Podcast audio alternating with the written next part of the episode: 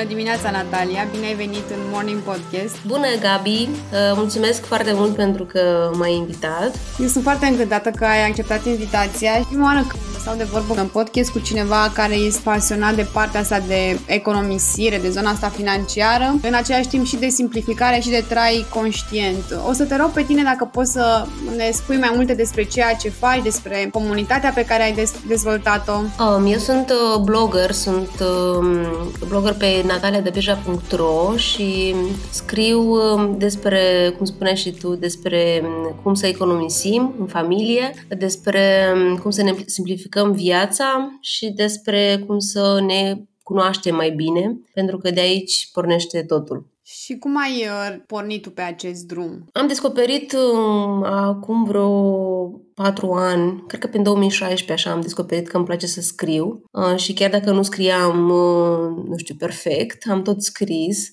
și în 2018 am zis că avem un vis să, să pot să lucrez doar pentru blog. Și în 2018 a venit și visul ăsta și către mine cumva și am zis ce ar fi dacă aș putea să fac asta? Și atunci m-am gândit că ok, dacă fac asta, cred că mi-ar m-ar ajuta să um, am un subiect um, cheie cumva. Nu, nu cred că poți să faci bani în felul în care vreau eu să fac bani, uh, fiind având un blog general. Și atunci am uh, luat um, subiectul ăsta, um, frugalitatea și economisirea, pentru că eu trecusem eu printr-o schimbare.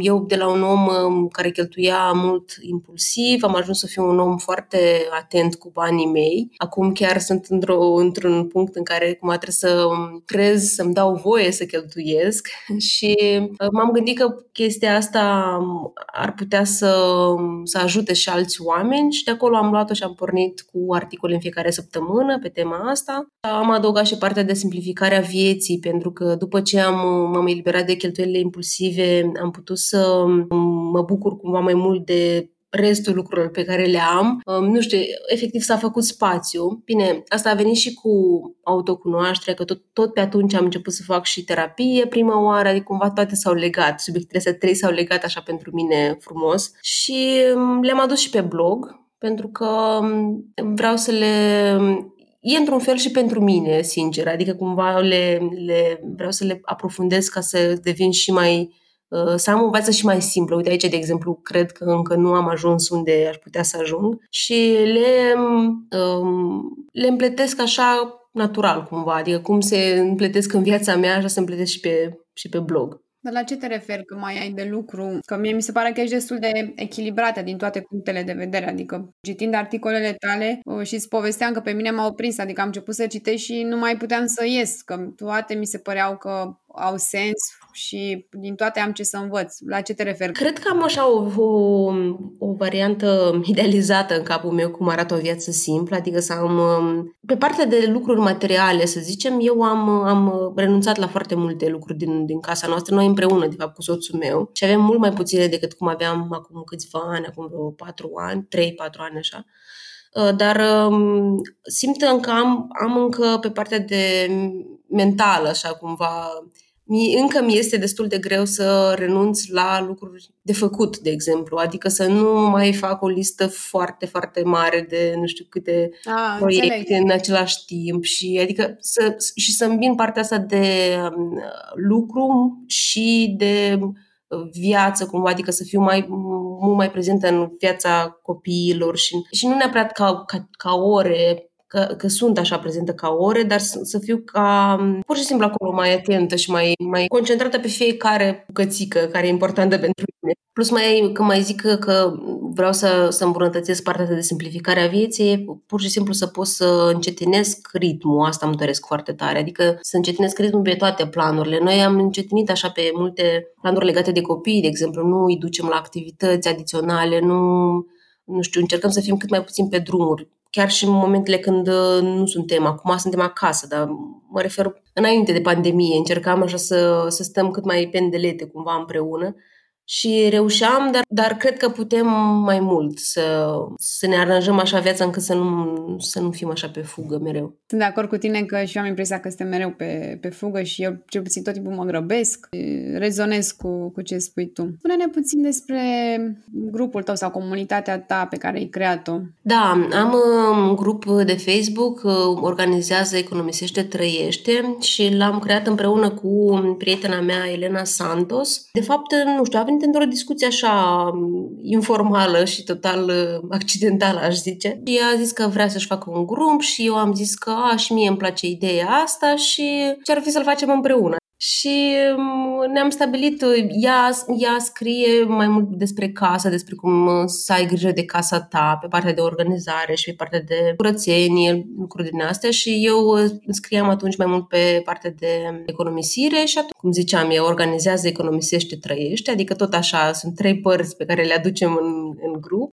Și um, am început să fim acolo foarte implicate, foarte așa, am dat din tot ce facem noi și știm noi și am fost foarte prezente și grupul a crescut foarte frumos. Uh, chiar și acum, în pandemie, de exemplu, nu știu, poate că a, acum în pandemie deja avea vreo peste o mie și ceva și poate că a atins un punct și după punctul ăsta Facebook l-a mai promovat, nu știu exact ce s-a întâmplat, dar după aceea a crescut foarte mult în perioada asta și lumea e foarte implicată și oamenii au început să, să, să preia ei inițiative, să uh, propună provocări, să, să se deschidă, să întrebe lucruri S-a creat o conexiune foarte, foarte bună între membrii da. grupului respectiv. Da. Uh, Natalia, care este rutina ta de dimineață în timpul săptămânii? Mă trezesc uh, de dimineață, nu atât de dimineață ca tine, pe la 8 așa că mă trezesc, mai ales acum că suntem acasă cu copiii și nu, nu, nu ieșim în oraș. Micul dejun, ceai, beau foarte mult ceai. În zilele bune fac uh, yoga și după asta nu știu, aranjez copilul cu școala și așa și mă apuc să lucrez. Cam asta ar fi rutina din, de acum. În zilele rele nu fac yoga, asta e partea, mm, nu știu cum să zic, negativă. Uh, pentru că în zilele în care nu sunt așa de pline de viață, să zic, cumva mm, am în yoga, zic că fac mai târziu și de fapt cumva îmi fac un deserviciu pentru că nu, nu fac nici mai târziu sau dacă îl fac cumva nu mai, nu mai uh, mă bucur de energia aia pe care mi-o dă dimineața. Da, cam asta e rutina de dimineață. Sau poți să ne zici mai multe despre yoga, ce fel de program faci? Da, fac yoga cu um, Yoga with Adrienne de pe YouTube. Este um, un canal uh, gratuit și are programe uh, gratuite, practic are programe de 30 uh, de zile și am început să fac, e prima oară pentru mine anul ăsta, chiar e o mare reușită, că e prima oară când am reușit să um, mă țin singură. Uh, de la începutul anului am făcut cu un antrenor personal, am făcut uh, exerciții, așa, nu yoga, dar, mă rog, din asta, cardio și mai, mai intense așa. Am făcut cu ea vreo trei luni și mm, după aceea cumva mi s-a părut că a, a fost un pic prea mult pentru mine, adică era prea, erau prea intense și am zis hai să încerc ceva mai ușor. Și m-am întâlnit cu o prietenă care a început și anul ăsta să facă yoga și mi-a povestit un pic din, din cum a reușit ea și m-a inspirat așa foarte mult. M-am apucat de yoga, când m-am apucat m-am stabilit uh, să fac dimineața, copiii mergeau la grădi și la școală atunci, cumva, imediat ce ieșeau ei din casă, eu mă apucam să fac yoga. Asta a fost așa o înțelegere pe care am făcut cu prietena mea, ca să-mi stabilesc obiceiul. Și chiar a funcționat, adică imediat ce plecau ei, eu mă apucam și făceam. Și deja am vreo mai mult de trei luni de când fac. Am și o pauză, adică acum, acum săptămâna asta m-am reapucat, am avut o pauză de vreo două săptămâni și da, încerc cumva să, să văd lucrurile astea într-un sens pozitiv. Eu um, am așa o relație destul de ciudată cu obiceiurile, pentru că dacă nu-mi reușesc, de, mă, mă dezamăgesc așa de mine cumva. Uite că n-ai reușit nici acum și îmi vine mai greu să mă apuc de altele. Uh, dar anul ăsta, sau cel puțin cu yoga, nu știu, cumva s-a schimbat ceva în mine și nu nu, nu simt că nu am, nu am reușit, chiar dacă am avut o pauză de vreo două săptămâni. Ce se întâmplă când nu reușești să-ți realizezi rutina? Că spuneai tu mai devreme că ai zile bune și zile mai puțin bune. Zilele mai puțin bune sunt legate foarte mult de perioada asta. Adică vreau să zic că înainte de pandemie aveam o rutină mult mai clară și bine, erau clare multe lucruri. Adică era clar că copiii se duc la grădiniță și eu stau acasă și lucrez și tot așa imediat ce ieșeau ei, ei atunci încă nu făceam uh, yoga, dar imediat ce ieșeau ei, eu mă apucam de planul meu, aveam un plan pe puncte așa mult mai fain structurat. Acum e legat de faptul că um, nu dorm. Am uneori anumite nopți în care nu reușesc să dorm și dacă nu dorm uh, noaptea, întind dimineața, o, o lungesc mai mult și respectiv cumva ajung deja pe la 9 și ceva, 10, că mi se pare prea târziu să mai fac yoga, adică cumva nu-mi permit moral unde să te mai apuci să faci yoga, trebuie să te apuci deja să lucrezi și nu mai, nu mai permit și mm, atunci se rupe firul când nu dorm. Am avut perioade mai grele chiar când mm, în, în perioada asta mă refer din pandemie așa, care n-am putut să dorm și câte 3-4 nopți pe săptămână și era mult, mult, dar am reușit cum am reușit cu ajutorul terapiei și cu ajutorul am făcut niște legături așa dintre mama mea tot avea și mai are și acum uneori probleme de cu somnul și eu cumva am, am preluat uh, modelul ei și um, cumva nu-mi dădeam voie efectiv să dorm. Mă rog, asta e o chestie care așa e, a fost foarte profundă în momentul în care am descoperit-o în terapie și chiar m-a ajutat să, să-mi dau voie să dorm, dar uh, acum când o spun, na, poate pare așa un pic mai superficială. Și multe altele. Atunci am făcut și, um, am început să fac și yoga seara, adică făceam și de asta, scriam în jurnal, la fel ca să-mi scot gândurile, adică și până la urmă am reușit și acum mi se întâmplă mai rar, poate o dată pe săptămână așa să nu dorm, dar oricum îmi afectează zilele și am unele zile rele, să zic așa. Da, chiar îți mulțumesc că ai împărtășit și că ai arătat așa o, o zonă de vulnerabilitate, partea asta de insomnii, pentru că sunt niște lucruri care s-au activat, care probabil erau acolo și odată cu starea asta de incertitudine, ies la suprafață, știi? Anxietatea întotdeauna corelează cu insomnii și cu stres și cu lucruri din astea și foarte bine că, uite, ai reușit cu ajutorul terapiei să, să rezolvi cât de cât. Și cred că asta e foarte important, pentru că și eu am fost în, am avut o situație acum câțiva ani când tot așa nu puteam să dorm și tot cu terapie, cu citit cărți despre, cu făcut un ritual de seară. Apropo, ai un ritual de seară sau o rutină de seară? Am și n-am, ca să zic așa. în ultimul timp, adică tot anul ăsta, să zic așa, și uh, ce mai impus e să, să, să nu stau târziu pe telefon. Totuși am stat, adică așa depinde de seară, dar am făcut o legătură clară între zilele în care stau pe telefon seara și în zilele în care nu stau, adică dacă stau e clar adorm mai târziu. O altă chestie e să mă culc cam pe la 10 jumate. Cumva am observat că dacă mă culc la 10 jumate adorm prin somnul la profund și e foarte fain, adică indiferent, chiar dacă Uh, prim somnul la profund și dorm câteva ore și să zicem pe la 3, 4 sau 5 mă trezesc și poate nu pot să mai adorm. Dacă am prins somnul ăla deja sunt, sunt ok, adică pot să rezist a doua zi ok. Și citesc. Până acum 3 luni cumva în fiecare seară încercam să citesc câte ceva ca să, să am așa un moment de al meu. Și noi cu soțul meu împărțim uh, sarcinile cu copiii, avem doi copii și uh, într-o seară îi culcă el, într-o seară îi culc eu și cumva um, posibilitatea asta să, să stau așa un pic mai relaxată și să fac rutina mea mai pendelete. Uh, apropo de cărți, care este cartea sau cărțile care te-au influențat cel mai mult în ultimii ani? Sau care știi tu că ți-a rămas așa? În... Mi-a rămas foarte mult uh, cu mine, așa, cărțile um, lui Irvin Yalom, privind soarele în față, cartea aceea cu mama, am uitat cum se darul mamei, parcă, nu mai știu cum se numește. Oricum, le-am citit pe toate, adică el uh, știi, probabil, este, e foarte natural și foarte vulnerabil și el și, nu știu, e, sunt cu mine acolo și cred că o să fie o perioadă lungă, adică nu știu dacă cineva o să-l detroneze în curând.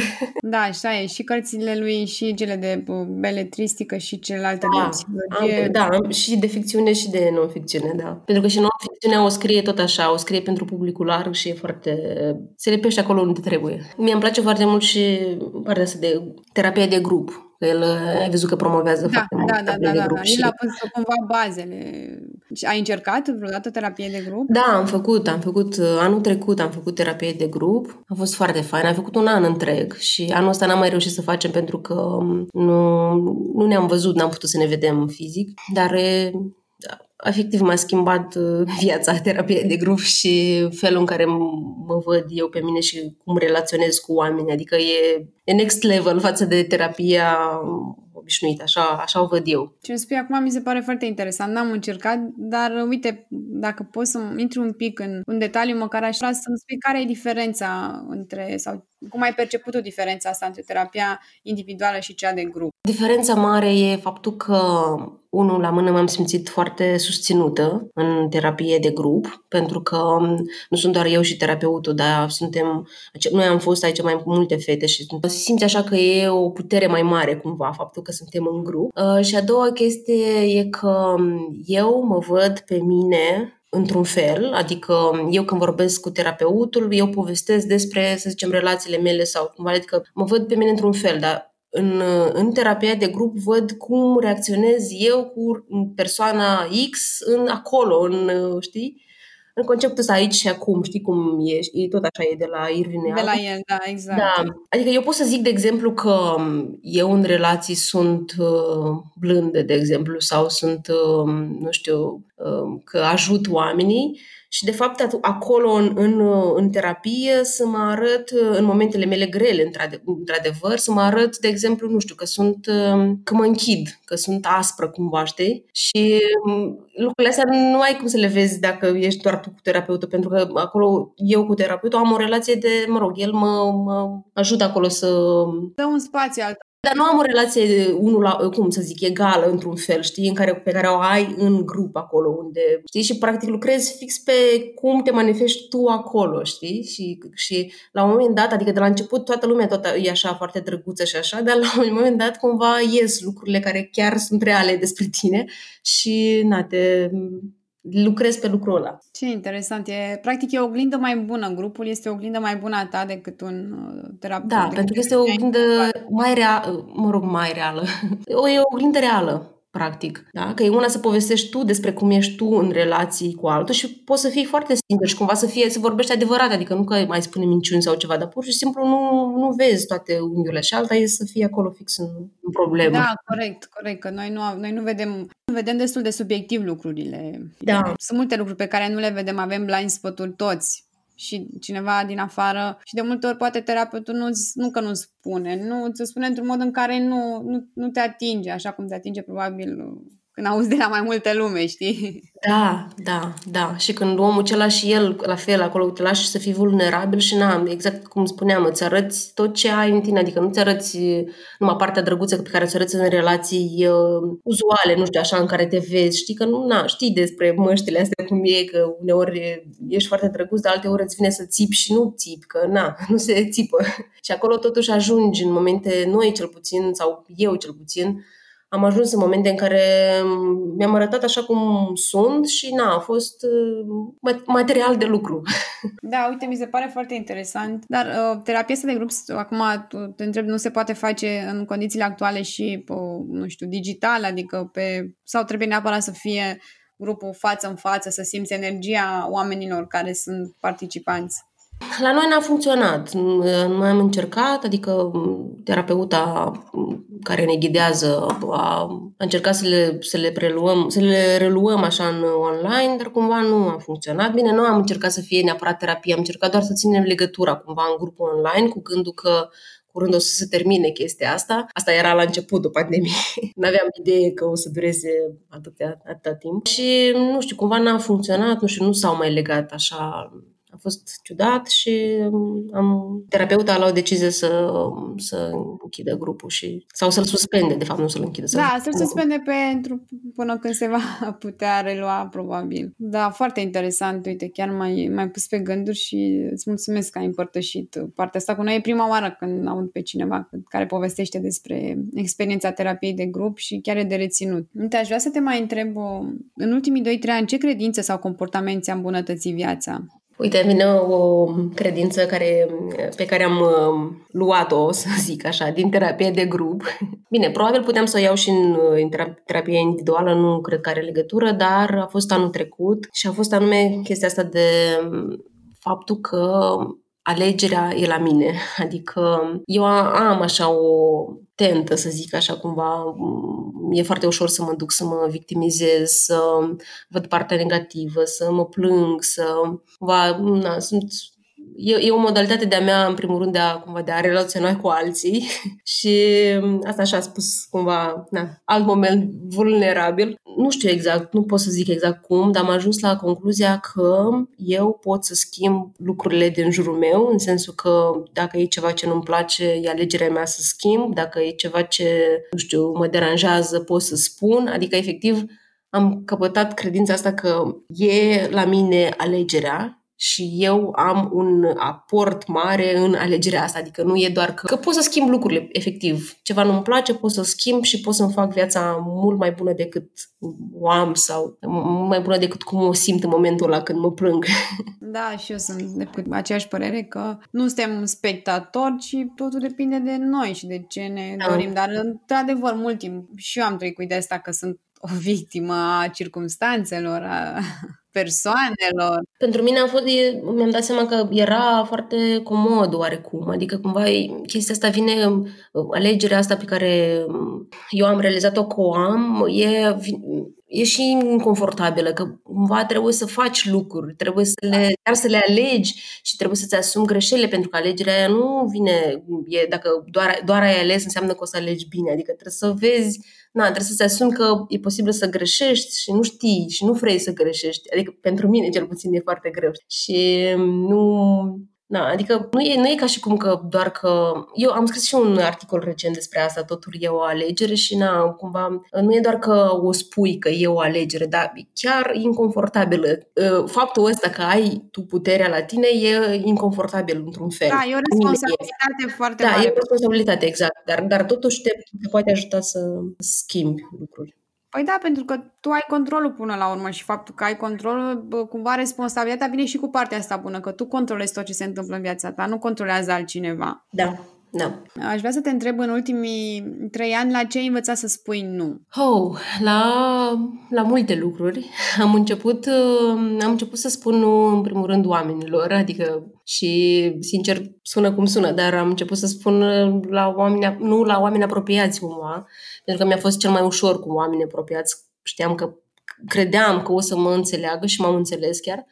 Adică pur și simplu am zis, uite, nu pot acum să fac asta, dacă vrei pot data viitoare sau poate altă dată sau pur și simplu nu pot, punct, știi? Și când am început să spun oamenilor, cumva, efectiv, um, m-am, um, am simțit că e super ușor pentru mine, adică super um, eliberator, de fapt, ușor în sensul ăsta, uh, că oamenii, de fapt, nu se supără, adică probabil că nu le place. De exemplu, nu știu, mă gândesc acum chiar la un exemplu cu cumnata mea. Noi suntem uh, din Republica Moldova și stăm aici la București și uneori mă mai roagă să-i aduc uh, câte ceva să-i, sau să-i trimit câte ceva din, de aici, de la Ikea sau și țin minte foarte clar exemplul ăsta în care i-am aruncat ceva și mi s-a părut că a fost pe cumva foarte din scurt așa. Efectiv trebuia să mă dau peste cap ca să fac lucrul ăla și am decis să-i spun, uite, nu pot acum. Și ea a luat lucrul ăsta, ok, nu poți, e ok. Adică cumva pentru mine a fost așa o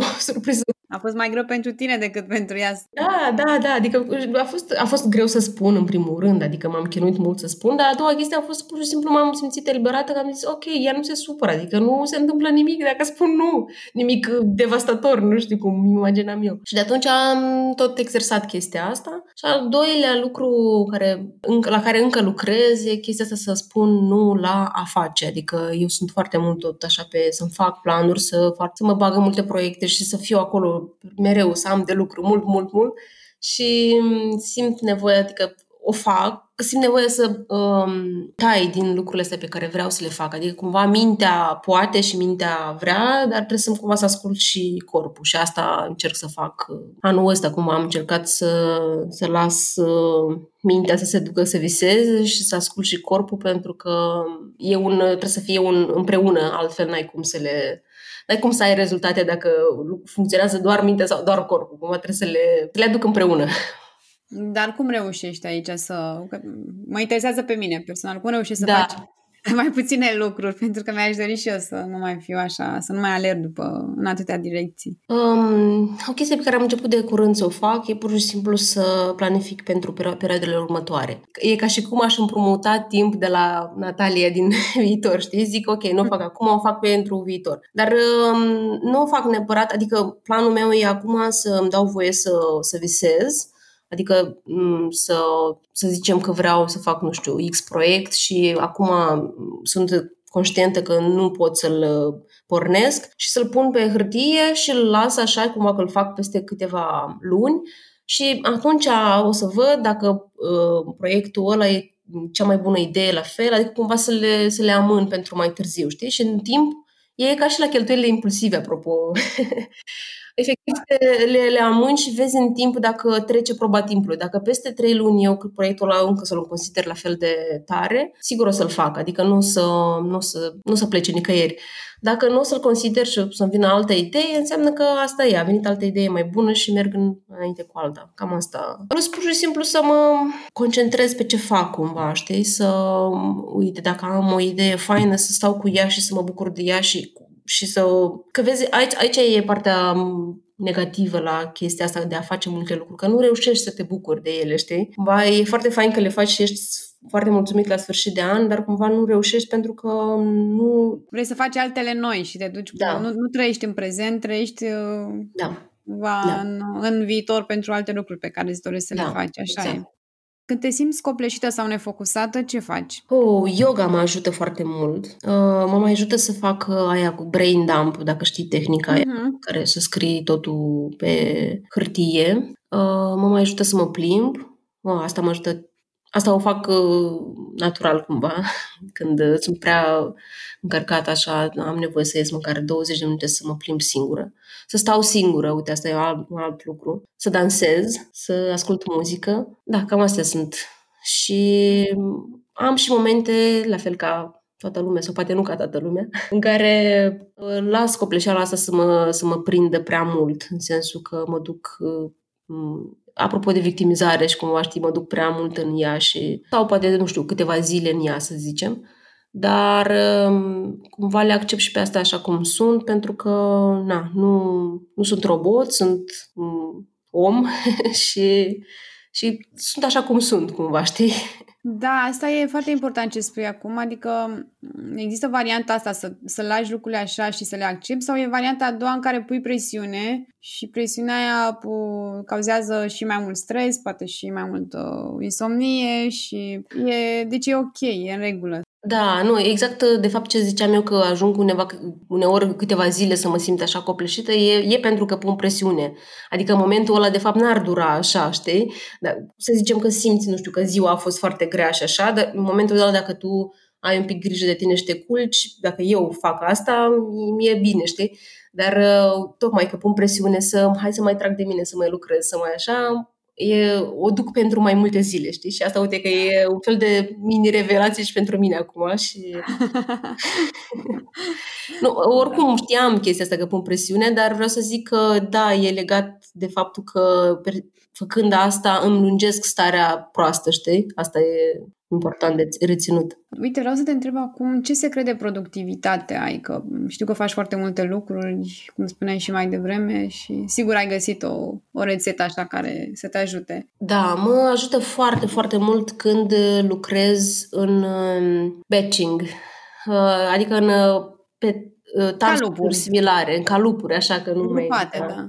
Da, am descoperit tehnica asta anul trecut, după ce am citit cartea de Deep Work, Um, de Cal Newport și um, mi-am inclusiv atunci am început să, să fac pe în agenda efectiv împărțeam timpul. Uite, de dimineață era timpul de scris, uh, vreo două ore așa, pe urmă prin timpul de Facebook, de postări pe Facebook legate de blog, pe urmă, nu știu, timpul de asta de, de casnice, ce mai făceam prin casă um, și tot așa, adică era foarte împărțit nu pe tascuri gen ce fac fix în alea câteva ore, dar pe categorii de tascuri. Și e diferență de la cer la pământ cum lucrez atunci când doar asta fac, doar scriu și când uh, lucrez uh, așa întrerupt și cum sincer lucrez anul ăsta. Anul ăsta, na, fiind și cu copii acasă și cu, poate și cu starea emoțională mai proastă cumva, am,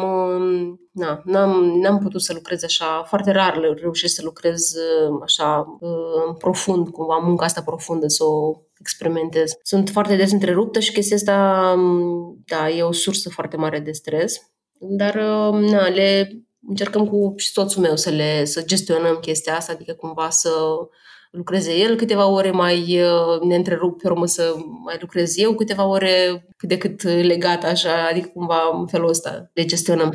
Vreau să te întreb dacă e mai eficient să, nu știu, să spui grup, o grupare în calendar, nu știu, de trei ore, fără să o splituiești sau o mai faci încă o listă în care uh, scrii propriu-zis ce faci în cele trei ore? A, mai fac încă o listă. Fac, uh, practic, în prima parte a uh, paginii, să zic așa. E, scriu toate to-do-urile, să zic așa, toate sarcinile, detaliat. Știu exact ce trebuie să fac și după aceea, în partea de jos, am pus așa pe ore și acolo scriu uh, doar pe sarcini pe grupurile mari. Pe grupuri, exact, așa, da. pe scris. Nu mai da. Și cu detaliat, uh, scriu la blog e articolul X sau eu știu. Păi, astea le am în partea de sus, cum ziceam, practic, știi? Și eu văd când el a scris, înseamnă că sarcinile de la, uh, care țin de scris trebuie să le fac în, în intervalul ăsta alocat. Și uite că ne-am apropiat și de final și am o ultimă întrebare. Dacă ai avea un billboard pe care ar putea să-l vadă toată lumea, ce mesaj ai pune pe el? Aș pune mesajul fi blândă sau fi blând cu tine. Cumva simt că punem foarte multă presiune pe noi.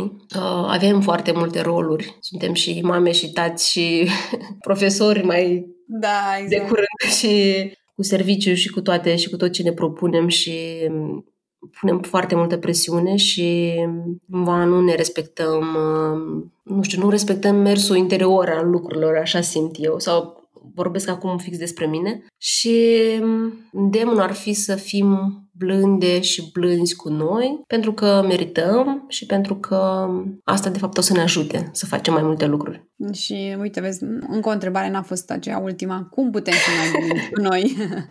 Dându-ne timp să respirăm, adică efectiv, eu am avut o perioadă în anul ăsta în care la ora 3 mi-am setat în alarmă, în ceas, în telefon alarmă, în care m-am anunțat că e timp cu mine, adică să stau să fac ce vreau efectiv ce vreau. Inclusiv dacă voiam să fac, să stau pe Facebook cumva conștient, că era o alegere conștientă, stăteam pe Facebook. Citeam, mă uitam la un serial, adică să fie un moment în care pot să îmi dau voie să nu am program și să stau doar eu cu mine, că asta, asta era nevoia mea. Putem să fim blânde cu noi când uh, cerem ajutor. Asta e o altă chestie care a venit la mine în ultimii doi ani. Efectiv, nu suntem singuri pe lumea asta și e foarte, foarte, foarte important să cerem ajutor și asta ne ajută să încetinim ritmul și să avem grijă de noi și să fim blânde. Să facem lucruri care ne plac. Uite, eu am, am avut o altă conștientizare acum mai recent că fiind prins așa cu multe lucruri pe care vreau să le fac pentru blog, am încet încet am renunțat la lucrurile care mi-aduc așa o, o pură plăcere, știi, doar, din, doar pentru a pentru plăcere, cumva. Am început să scriu mai puțin, de exemplu. Mă rog, și știu că e o perioadă doar, dar vreau să zic că um, cred că trebuie măcar de câteva ori pe săptămână să, să facem lucruri așa pur și simplu că ne plac, fără să căutăm. Rezultat. Beneficiul final, da, exact. Exact, da, da. Mhm, da, foarte Ascultarea, frumos. la fel, tot când, când uh, suntem cu cineva și ne ascultă, la fel mi se pare că e un act de blândețe, adică să, să ne dăm voie să fim vulnerabili în fața la cineva și să, na, să ne simțim înțelese și... Cum, pentru mine a fost o mare bucurie să te ascult astăzi și mi-ai înseninat dimineața, pentru că e foarte...